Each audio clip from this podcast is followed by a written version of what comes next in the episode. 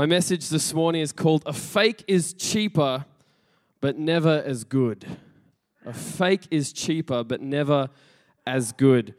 See, fakes are everywhere. I'm not totally fashion conscious, as you might be able to say. Who laughed? Chelsea. Straight up, there you go. Yeah, as soon as my mum stopped dressing me, I fell into a bit of trouble last year. Uh, so, you laugh, but it's so true. When my mum buys me clothes, it's normally a good pick. When I buy clothes, it doesn't end so well. But fakes are everywhere. Fakes are everywhere. And, and the thing about fakes is some are pretty close and some just aren't close at all. Like we've all seen the spelling mistakes on good brands and uh, all of that sort of thing, but some actually come pretty close to the real thing. And look, some might actually seem better than the real thing, but as soon as you figure out that that really, really expensive handbag, obviously I've got a few, uh, uh, isn't the real one, all of a sudden, a few concerning laughs there, that's, that's right, I don't have a collection of handbags. Uh, when you find out it's like that it's a fake, all of a sudden the value of that item drops. Even if it is a reasonably good bag, there's something in the name, there's something in the brand, there's something in the, the fact that it's the real deal.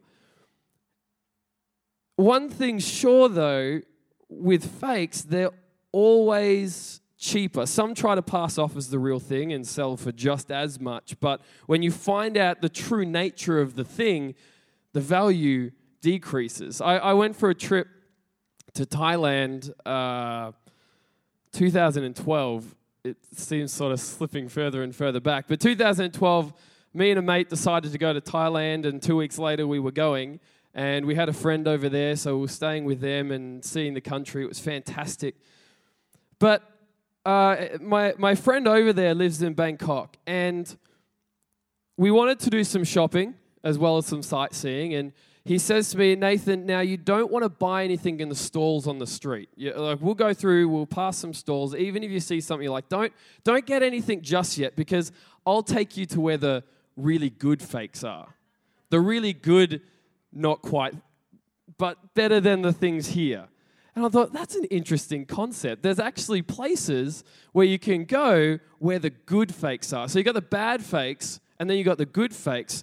And me needing a new wardrobe, I thought, okay, that's that's okay. So we go and have a look at these items, and I think, well, gee, they're not they don't look too bad. They they look pretty spot on, and I need a new wardrobe.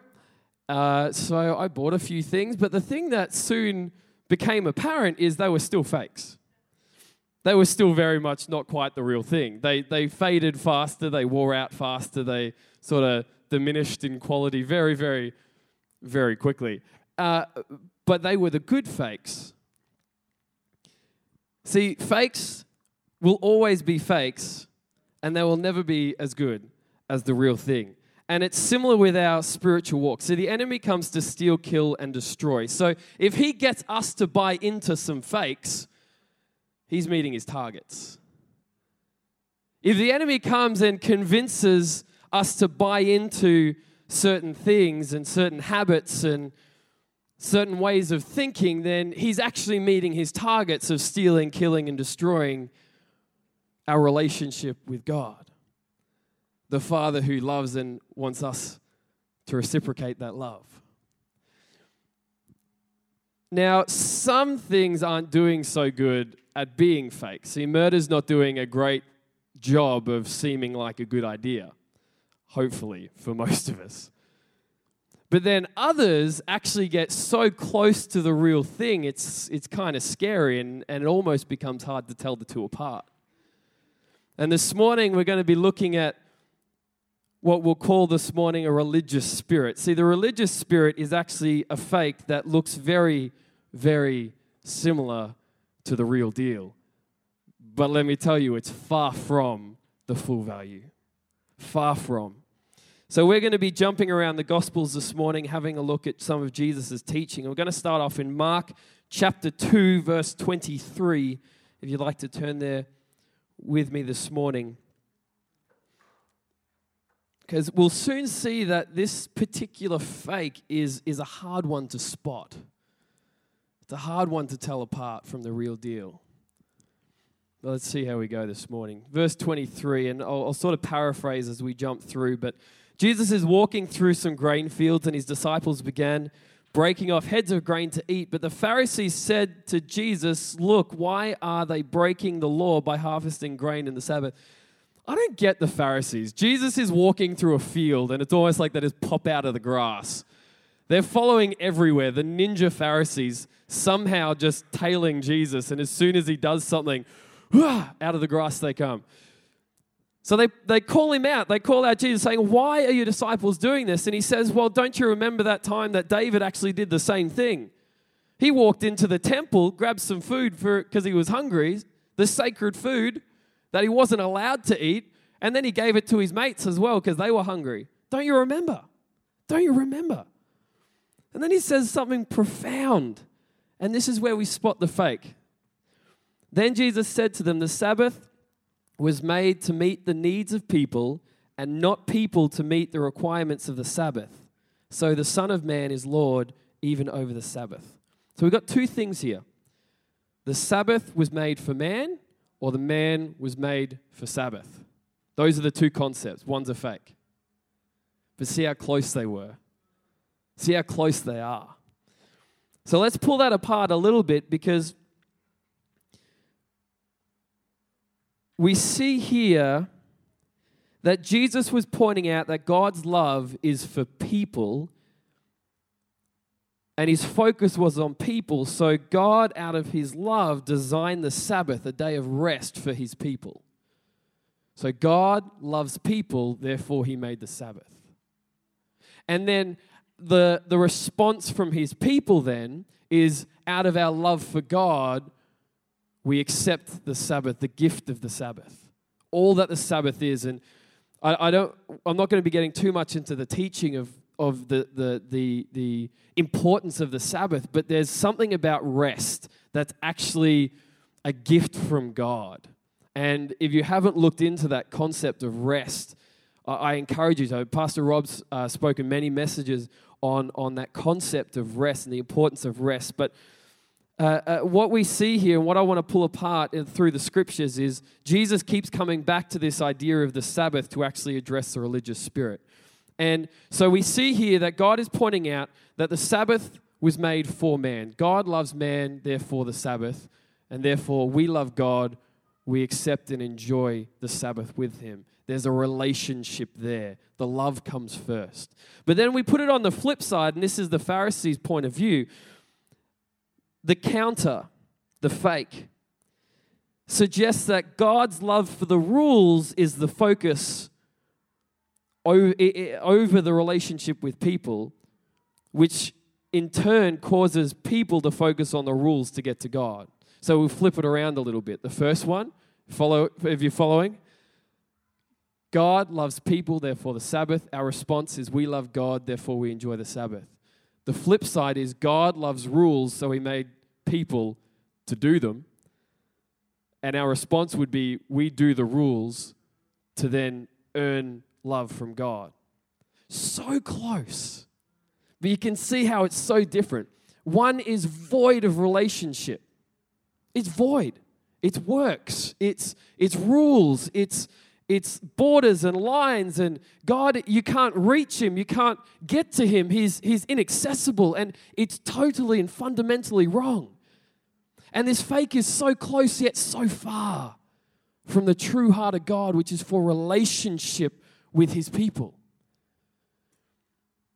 but here we have the pharisees buying into the fake the core characteristic of the Trinitarian God, where relationship is fully entangled in his very nature, is ripped out of the whole concept. And this is what really, to be honest, it just ticked Jesus off over and over and over again. But he keeps coming back, keeps trying to reveal. It's here we spot the fake of the religious spirit, the fake which gets us so focused on the rules, the, the stuff in the process, that we lose sight of relationship with a loving Father. You don't have to turn there, but in John 14, 15, if you're taking notes, Jesus makes a comment that if you love me, you will follow my commands. If you love me, you'll follow my commands. Now, let's take those two approaches that I was talking about earlier as lenses. So we have the fake lens of the religious spirit, and then we have God's lens of love. If we look at that verse with a lens of a religious spirit, what do we see? We see a line that says, If you love me, you're going to follow my commands. It's an order. It's a, it's a, it's, it's something that we have to do, and you'd better follow my commands. It's almost a threat. See, but if we wear the lens of love, if we if we lens, if we wear the lens of God Himself, then it sort of shifts a little bit. It becomes more of a factual statement of a cause and effect, where God, uh, where Jesus is purely saying, "If you love me, you're going to follow my commands. If you love me, you're going to do it." It wasn't a it, it wasn't a it wasn't a directive. It was just a statement. I'm not worried because if you love me, you're going to do it. Because if you love me, you see me. If you see me, You'll follow me. If you follow me, I'm not worried. So you see what the fake robs us of. And yet we walk the line so closely sometimes. It's so easy to look at these Pharisees and think, how dumb can they get and still breathe? Jesus is standing right there in front of them and they can't see it. They can't feel it. If I was there, so easy to do that. But there's a reason they bought that line, that, that, that fake hook, line, and sinker.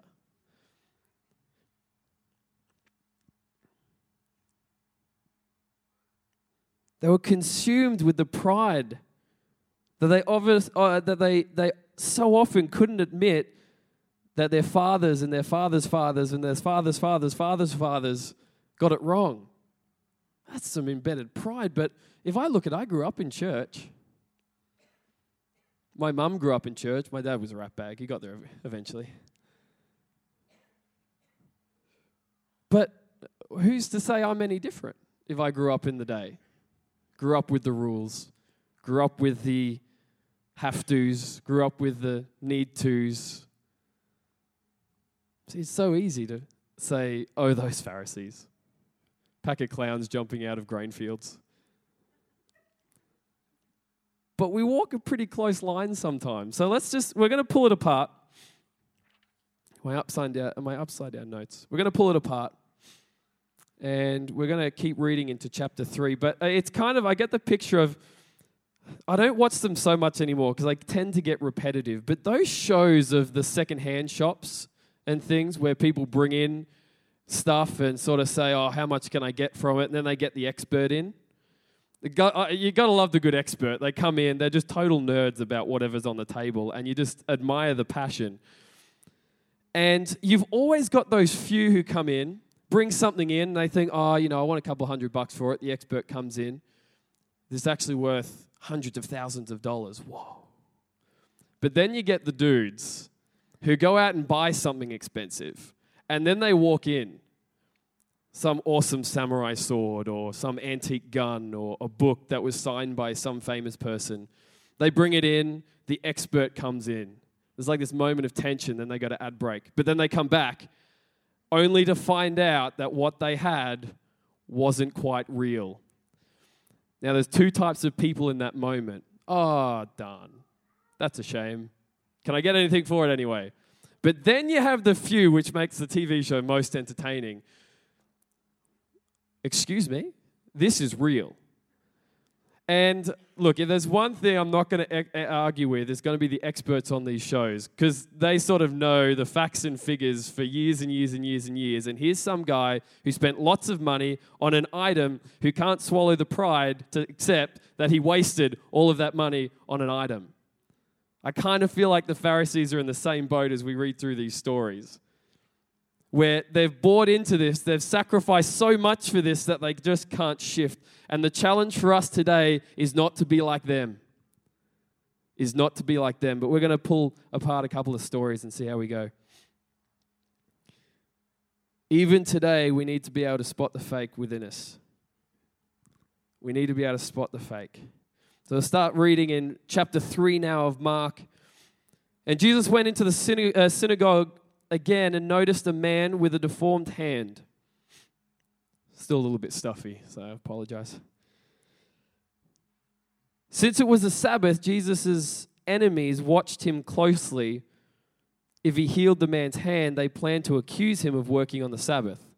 Jesus said to the man with the deformed hand, Come and stand in front of everyone. I love Jesus sometimes, all the time.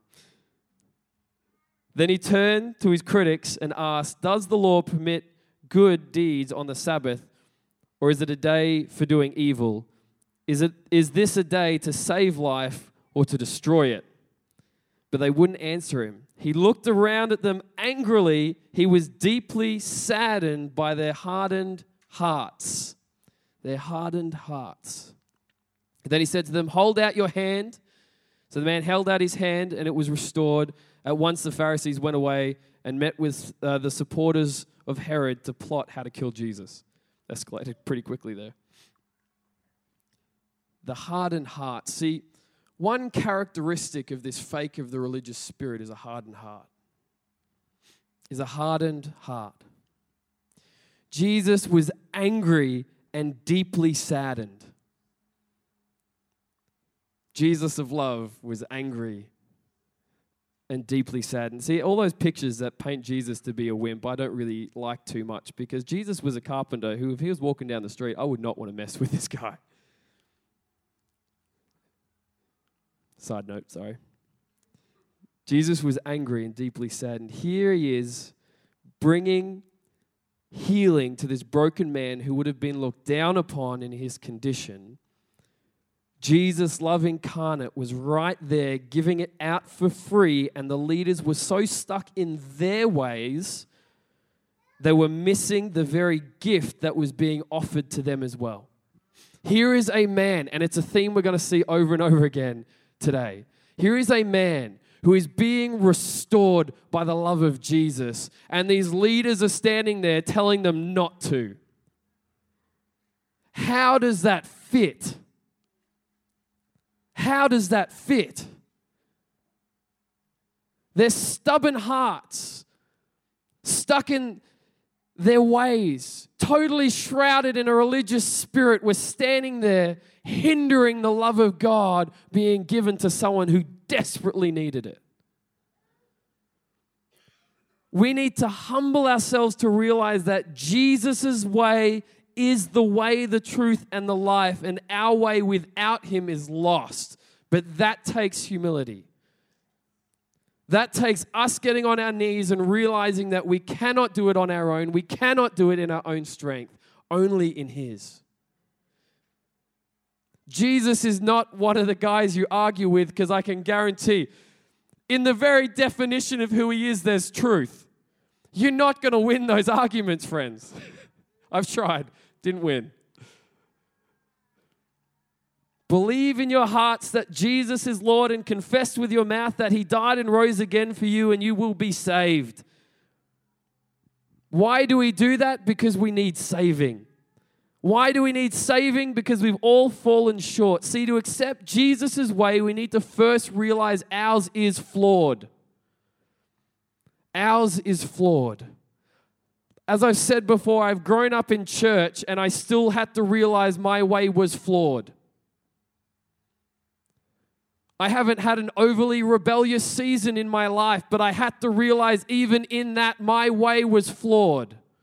Even if it was infused with good principles and friendliness and happiness and skipping through the meadows, it doesn't matter. My way is flawed. I need Jesus as desperately as someone who falls into the deepest, darkest addictions and depressions, goes totally off the track. What does that even mean? It just means any way other than Jesus's. So if that's the case, I was off the track. We need Jesus because his way is the only way. Whether we've been in church for six months, one month, or 50 years, it doesn't matter. Jesus' way is the only way. And we need to remember that day in and day out. The Pharisees had been through training since they were 13 Here they would have been older men in the community, and they had lost their way even though they thought they were on the right one. Jesus' way is the only way. It seems simple, but it's so simple we lose it in the complexity of what we make things.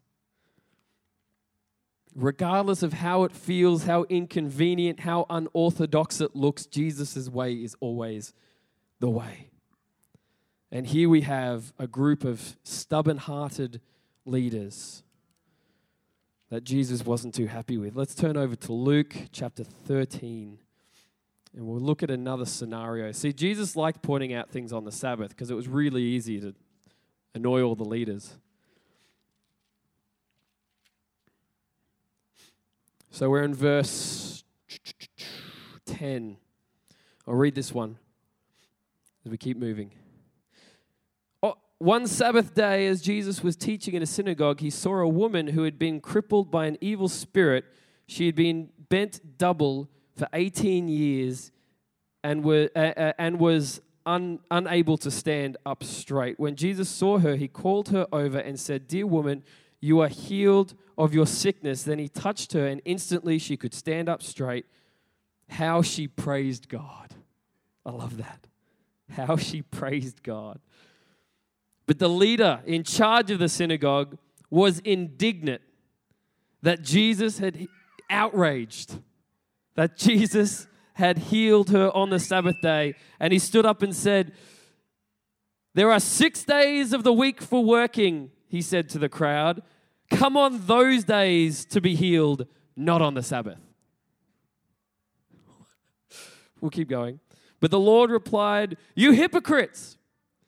Each of you works on the Sabbath day. Don't you untie your ox or your donkey from its stall on the Sabbath and lead it out for water? This dear woman, a daughter of Abraham, has been held in bondage by Satan for 18 years. You can hear the anger in his voice.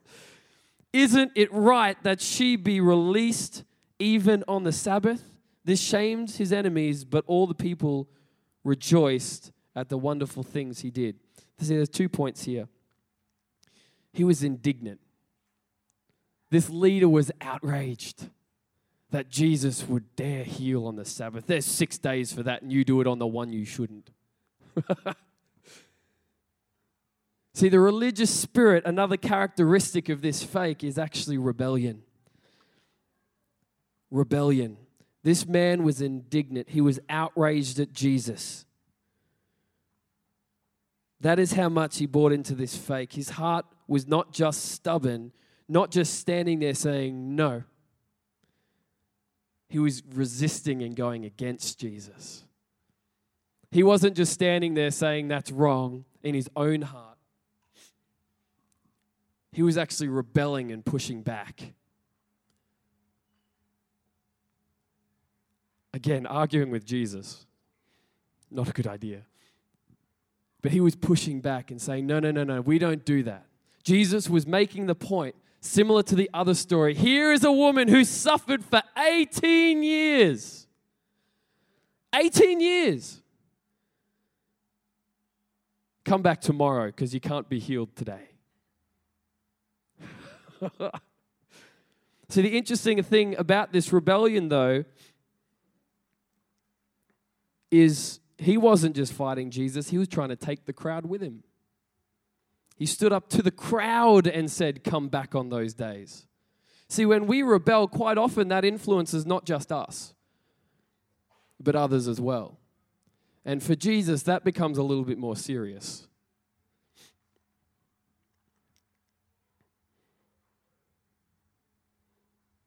A religious spirit is blinded from the truth that the life that comes from Christ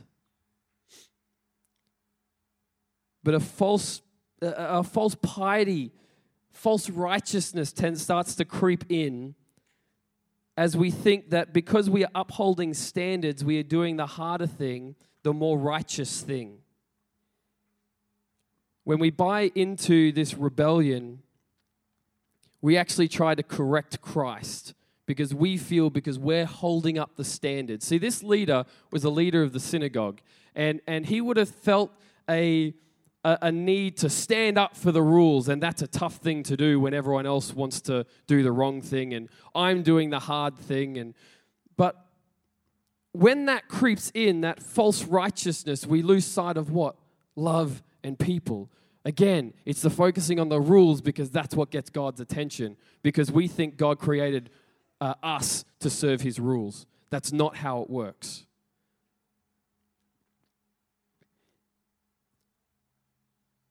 We need to not just keep going our own way, rebelling against his leading. And I don't just mean before we give our lives to him. It's so easy to think, oh, yes, before I was saved, I was like that. It's like, no, no, no. Afterwards, we can be equally as like that. This man thought that he was following God's leading. Jesus is the way, the truth, and the life, not us. The second thing this produces is hypocrisy. Another characteristic of the, this fake, the religious spirit. He shouted, You hypocrites. The love of a rule was moving these leaders to see a child of God remain in bondage from the enemy instead of a desire to see her restoration. Again, we see this false piety creep in, this false righteousness creep in because we are upholding a standard we, are, we think we are doing the harder thing, the more righteous thing. Let me tell you something. If your way does not see people loved, regardless of any fact, you would be hard pressed to find any righteousness in it. I'll say that again. If your way does not see people loved, regardless of any situational fact, that includes history, that includes actions, that includes uh, what we perceive as required consequences, if our way does not see a person loved, regardless of any fact, you would be hard pressed to find any righteousness in it. And I use absolute words there intentionally. Jesus begged for forgiveness for those who nailed him to a cross, and we, as Christ followers, feel justified to yell at someone who cuts us off on the highway. That one hurts. I don't like highways. if someone walked in here right now shouting and screaming, pleading with me to pray because they were addicted to all kinds of drugs, wanted on arrest, and half naked, would we be upset because they should wait till the end of the service to speak to the preacher? Would we be covering the eyes of our kids? Would we be sort of, ooh, don't do that? What's our reaction? Have we bought into a fake? If you can't tell, this has challenged me this week a lot. Are we in love with process? Because let me tell you something, friends. We do not come here for a service. We come here to gather as believers and celebrate the miracle that is salvation. To celebrate the miracle that is Jesus' working restor- uh, restoration power in our lives through the week. Not to tick a box, not to get it over and done with, and here's someone interrupting the preacher. I want to get out. I'm hungry. Accepting we are broken people fully restored by His grace, not our actions, allows us to realize that we are no different to the next person and they can be fully restored just like us. When we realize that our only desire comes, uh, becomes to see people loved with a kind of love that they were designed to receive but never have experienced yet. Will we be a barrier that says, wait till the preacher's done? Or will we be an open gate saying, you need to receive the love of the Father? Because I did, and it changed my life. Let's flick over to John chapter 5. And this will be the last story I think got time for. There's a few of these in here, and they all there's a few that fall on the Sabbath. I think as we go through the harmony of the Gospels devotionals this week, you'll touch on a few of these. And just make your observations of the characteristics of this fake of the religious spirit, because I'm only touching on a few this morning. So we're in John chapter 5, verse 1.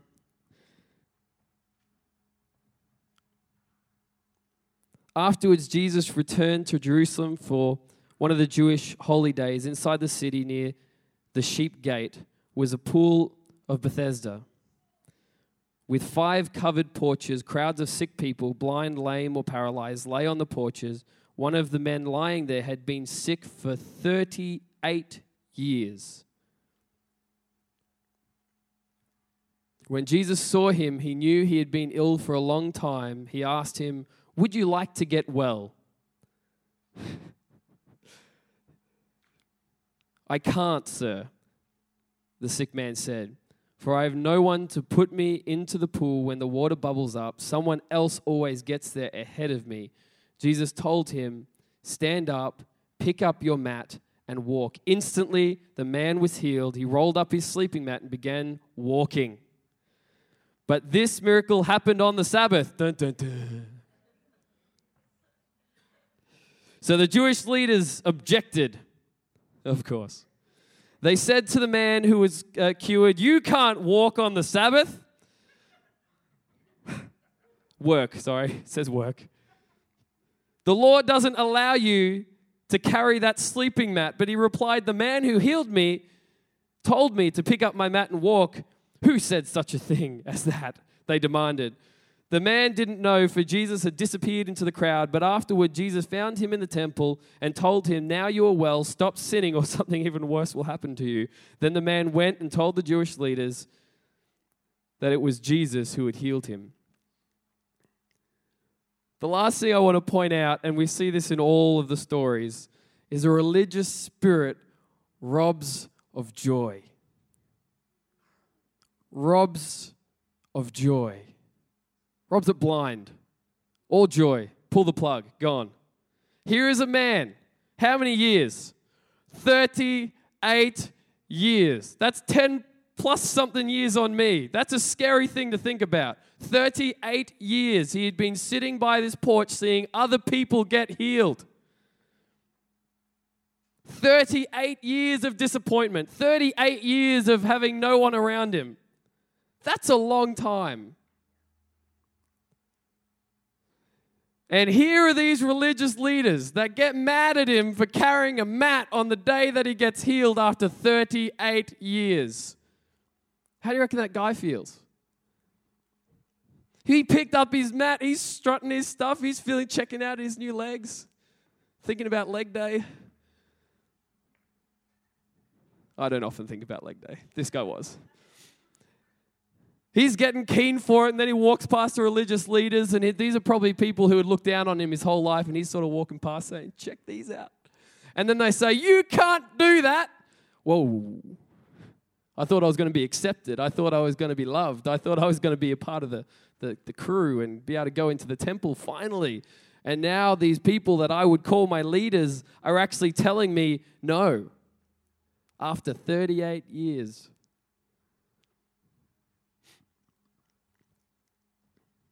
They were trying to settle him down. What has happened to you is actually wrong. His biggest joy, his biggest victory in his life has now been called wrong. Whoa. Love gone. Joy gone. Excitement gone. Let me ask a question. When you were first saved and you first experienced the love of Jesus, has much changed since then? Where's the joy? Where's the excitement? Where's the I get to go to church instead of the should we go to church? I suppose we have to. I'm preaching to myself here, don't worry. Where's the joy? Have we been robbed? Have we been robbed? We don't have to go to church because church isn't a building. We get to be the church.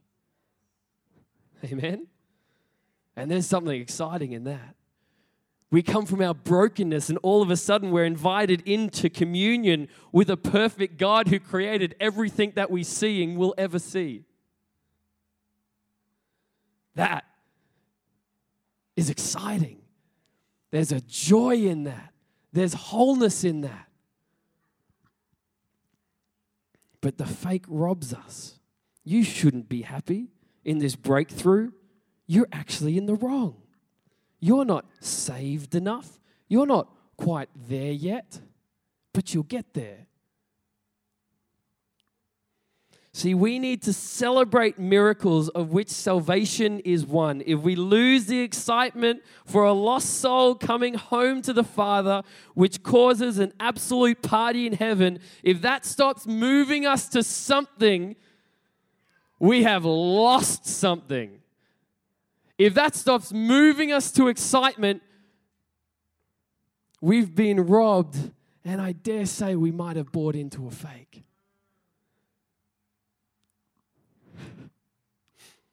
I'm going to wrap up. A religious spirit idolizes the rules, the process over loving people. We fall in love with the security and the predictability of habits, yet miss the point completely. Jesus took 613 laws and turned them into two, and both are love.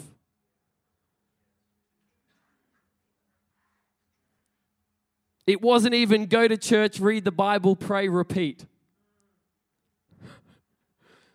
Don't misquote me. Very important.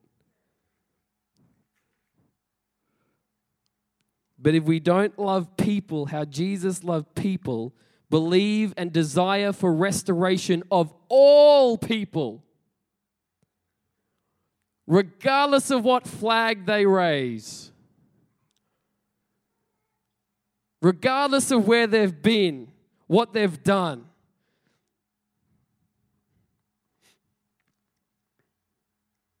If we don't share the hope that we have, love God, love people as you love yourself, if we do not do these things, if these things are not evident in our lives, we have bought a fake, friends. We have bought a fake. And that hurts. That takes humility to swallow. But we need to be asking ourselves day in, day out have I bought a fake or am I going after that love? Jesus said, If you love me, you'll follow my commands. It wasn't an order, I think it was just fact. If we love Jesus first, the distractions of a religious spirit fall away and we come truly into the life which he calls us to. But if how Jesus walked, how he talked, and how he loved people is not clearly evident in your lives, your everyday lives, my question to you is who or what are you worshiping? Because it is not Jesus. I'm preaching to myself just as much this morning. This is not something that you can have an answer to one day and you're set for life. This is a day in, day out transformation of our minds as we become more and more like Christ. Is the way he walked, is the way he talked, is the way he loved people evident in our lives? Not just because we're nice people, but because we carry the answers to humanity. Because of Jesus within us, we hold the answers to humanity's problems, and we cannot afford to fall under the spell of have tos because then we lose sight of the want tos.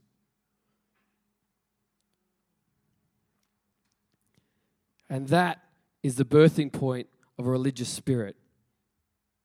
When want tos slowly become have tos, which blinds and immobilizes the work of Christ through you It doesn't stop the, worth of, uh, the work of Christ because he's bigger than that. But it does hinder the work of Christ through you and through me if we buy into this fake. A tough word this morning. One that I'm still processing, one that I don't think I will ever not. But as a church, as his church, capital C, not just Bayside Church, but churches the body of Christ, we need to realize how close this fake is. And we need to realize how to recognize it, and we cannot let it stop our love of people full stop, and our love of God. Amen. As we all close our eyes and bow our heads this morning, I just want to ask, I'm just going to pray for two groups of people. The first, if this is your first time hearing about this sort of thing, let me tell you something. Jesus is love, the embodiment of love, and, and He is the absolute answer. Some people do not represent Him well, but let me tell you something. He represents Himself pretty well, and He is love, full stop. And if something's just beating on the inside of you and you're thinking, you know what, I actually need this for me, I want to give you the opportunity right now to respond and say, Yes, Lord, I need you in my life. Come be Lord of my life. I give it to you. If that's you in this place this morning, why don't you just indicate to me by raising your hand right now? If anyone's here, says, Jesus, I need you for the first time or the first time in a long time.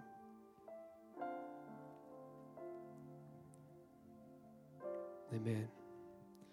The second thing I want to pray for, and I'm putting my hand up for this one, is for an acute awareness of when I'm buying into a fake.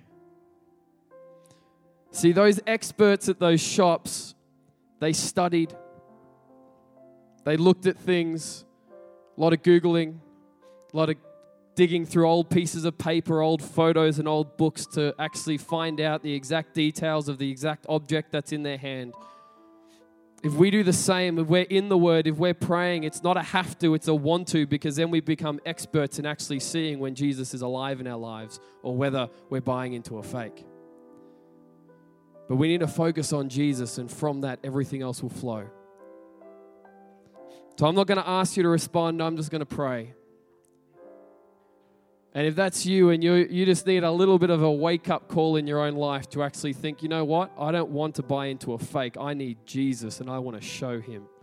Just hold that in your heart as I pray this morning. Lord God, I pray that we would not be a sleeping church so wrapped up in the processes and rules, Lord God. We do not want to be a people that get distracted by a religious spirit, Father, but I pray that you would awaken within us your love, Father, for people and your love for you, that it would ignite something within us, that we would follow you and we would follow your leading, not because we have to, but because we want to, Lord God. Because we love you, we are choosing to follow your commands, Father. And I pray that from that, fruit will come that healing will come, that restoration will come. Lord God, change something within us not to just be nice people, but to be Jesus followers in our walk, day in, day out. Lord God, I pray that you would anoint your people to be active, Lord God. And anyone struggling with those religious spirit thoughts, Lord God, I pray that you would just make them acutely aware of that and let them focus on people again as you taught us to focus on people. Lord, we do not want to fall asleep at the wheel. We want to give you the wheel to our lives, Father.